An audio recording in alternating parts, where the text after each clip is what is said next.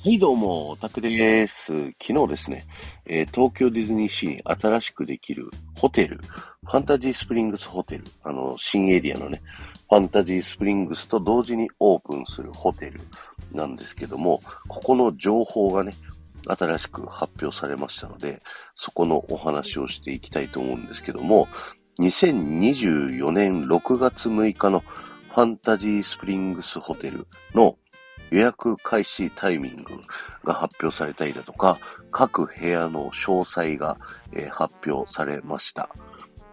で、東京ディズニーシーではですね、えこれまでミラコスタというホテルがパーク内に唯一ね、こう、パーク内にあるホテルということであったんですけども、第2の、えパーク内にあるホテルということでですね、あの、他のディズニーランドホテルだったり、アンバサダーホテルだったり、ディズニー直営のオフィシャルホテルっていうのはあったりするんですけど、パーク内にあるからこそですね、えーそこ専用の、えーパークとね、こう関係性の深いバックグラウンドストーリーがこうあったりだとかね、はい、しておりまして、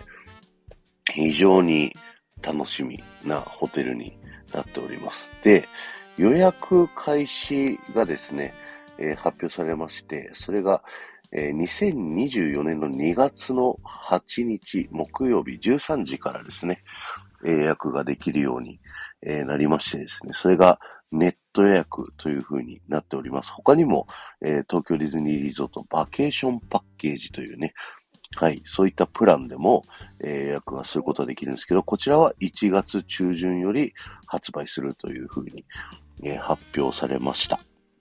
はい。で、さらにね、ファンタジースプリングスへの入場なんですけども、これまではですね、えー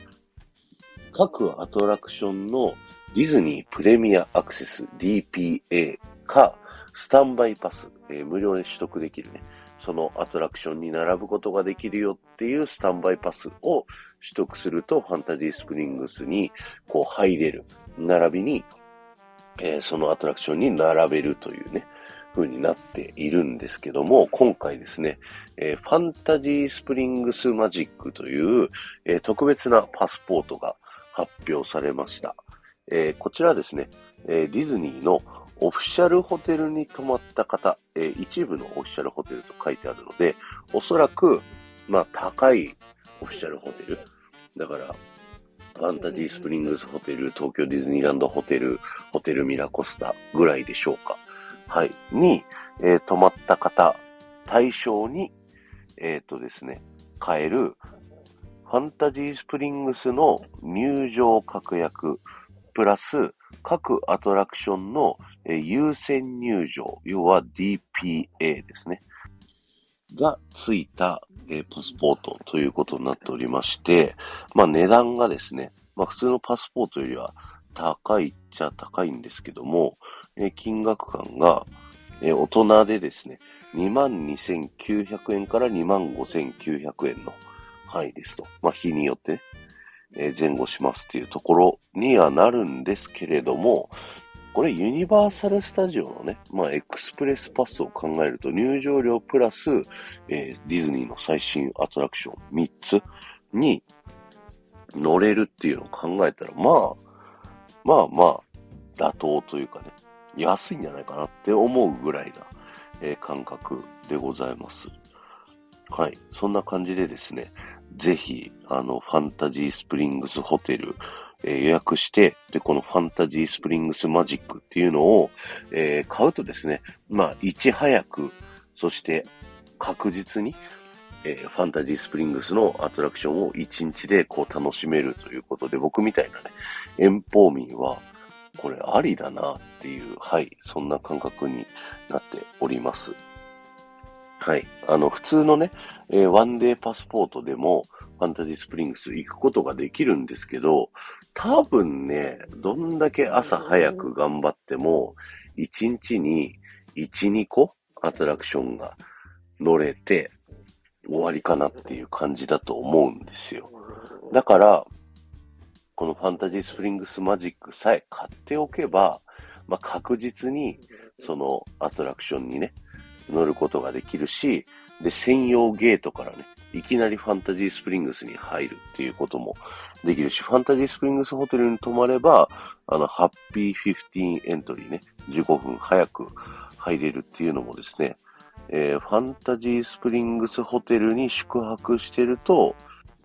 専用のゲートからね、パークに入ることができるということなので、やりたいね。でも、最初は予約が殺到するだろうからね、あの、ネットでこう、うまく入るかっていう運の勝負になりそうな感じはするんですけど、なんかすごいね、行きたいっていう気持ちになっております。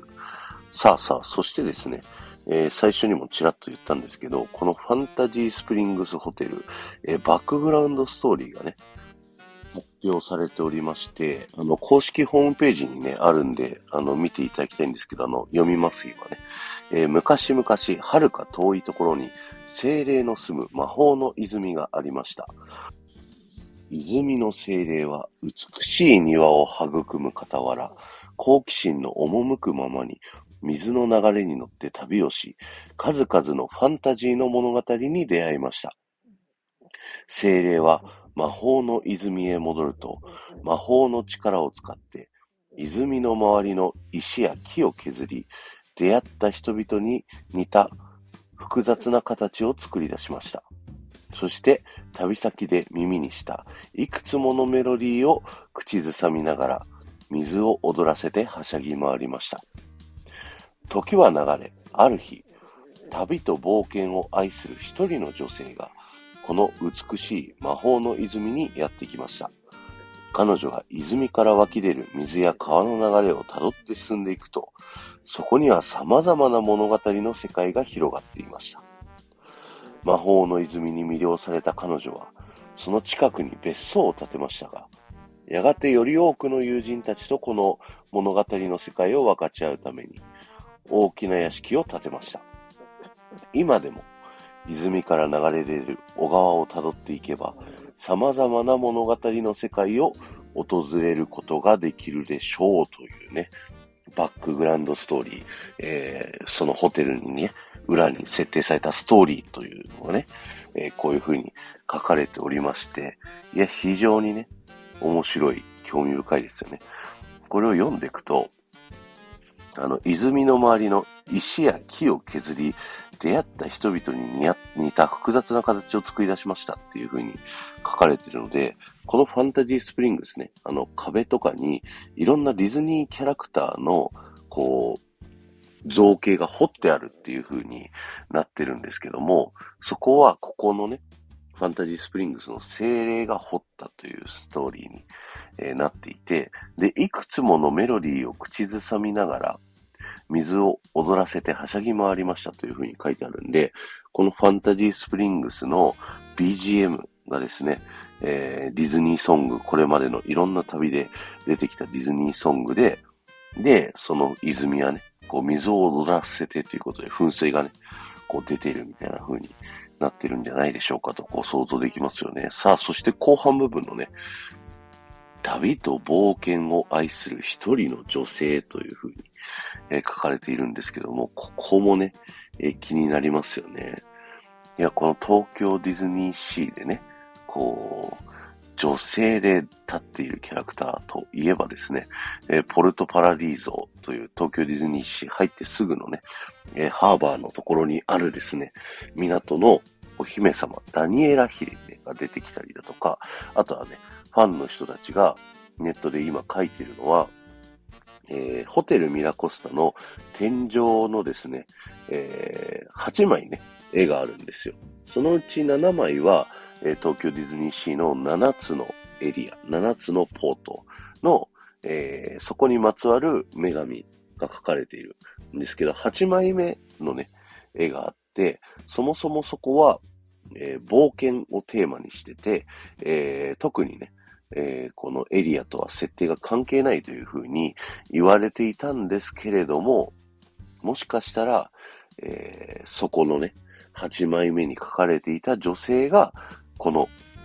ファンタジースプリングスに訪れていた女性なんじゃないかっていう考察もね、こうされてたりだとか、もう早速ここにストーリーが出てきたことによってですね、えー、バックグラウンドストーリーオタクたちが、ああだこうだと、えー、言い始めております。そしてね、もともと、この東京ディズニーシーファンタジースプリングスが、こうできる時にですね、僕ディズニー副音声で、あるオタクの人がこんな話をしてたよっていう話を、あの、してたんですけども、こう魔法の泉、このファンタジースプリングスからですね、出る、えー、魔法の水っていうのが、小川を通じてね、この東京ディズニーシーの中に流れ出てたんですよね、辿っていくと。で、この東京ディズニーシーの各エリアっていう、すべての根源がこのファンタジースプリングスで、えー、このファンタジースプリングスが大元となって、えー、東京ディズニーシーができたんじゃないかという風な、えー、裏設定があるんじゃないかっていうね、え考察をしてたんですけども、そこのね、え設定はおおむね合ってる感じでしたね。はい。ということでね、非常にワクワクするこのバックグラウンドストーリーたちなんですけれども、さらにね、こう今回ホテルのバックグラウンドストーリーだったんですけど、えー、ファンタジースプリングス自体のね、バックグラウンドストーリーも、まあこれに近いようなところだと思うんですよね。このピーターパン、アナ雪、ラプンツェルっていうのが、こう、精霊がね、こう旅先で、えー、出て、出会った数々のファンタジーの物語を、こう、精霊がね、こう再現したっていう風な設定になってるのかなと思うと、このファンタジースプリングス、いろんなね、キャラクターごっちゃにになってますけど、一応、こう、ストーリー上、整合性合ってるよねっていう風に、こうなってきてるっていうので、うんうんっていうので、こう、オタクたちは納得するというね。はい。そんな感じになっておりますので、ぜひね、あの、ファンタジースプリングスの、えー、バックグラウンドストーリー、ホームページ見ていただいたりですとか、あとはね、予約が2月から、えー、スタートしますので、ぜひね、えー、チャレンジしてみてください。そして泊まってみてください。あの、ディズニーリゾートの中で一番高いホテルになると言われておりまして、えー、ミラコスタがですね、今一番安い部屋で7、8万ぐらいですかね、多分。なので、まあ、それより高くなるというふうにこう予想はされるんですけれども、一回はね、泊まってみたいなって思えるホテルがこうできるということで、ちょっと僕もね、予約チャレンジしてみたいなと思っております。えー、今日は終わりです。ありがとうございました。この放送が面白いと思った方はですね、ぜひ、ポッドキャストで聞いてる方はチャンネルのフォローよろしくお願いします。そして、スタンド FM で聞いてくださっている方はですね、えー、フォローに加えて、いいねやコメントすることができますので、ぜひそちらの方もよろしくお願いいたします。そして、えー、ここまで聞いていただいた方はですね、僕はキーワードお伝えさせていただきますので、えー、そちらのキーワードだけでも結構ですので、コメント欄書いていっていただけると、僕がね、えー、すごくモチベーション上がりますので、えー、よろしくお願いします。今日のキーワードは、今日もワンコと一緒に収録をしておりますで、よろしくお願いします。もう僕の顔の真横とか、もううろうろね、今もうろうろしてね、あの、布団をこう、ホリホリしてるんですけども、えー、皆さんワンコわかりましたでしょうか？はい。あの、BGM をね、これ貼るとですね、あの、ワンコ気づかないっていう人が結構いたりするんですけど、今もすごいうろうろバタバタ今もね、してるんで、さすがに気づくんじゃない？はい。ということで、全然関係ないですけど、ぜひキーワード書いていってください。ありがとうございました。ではまた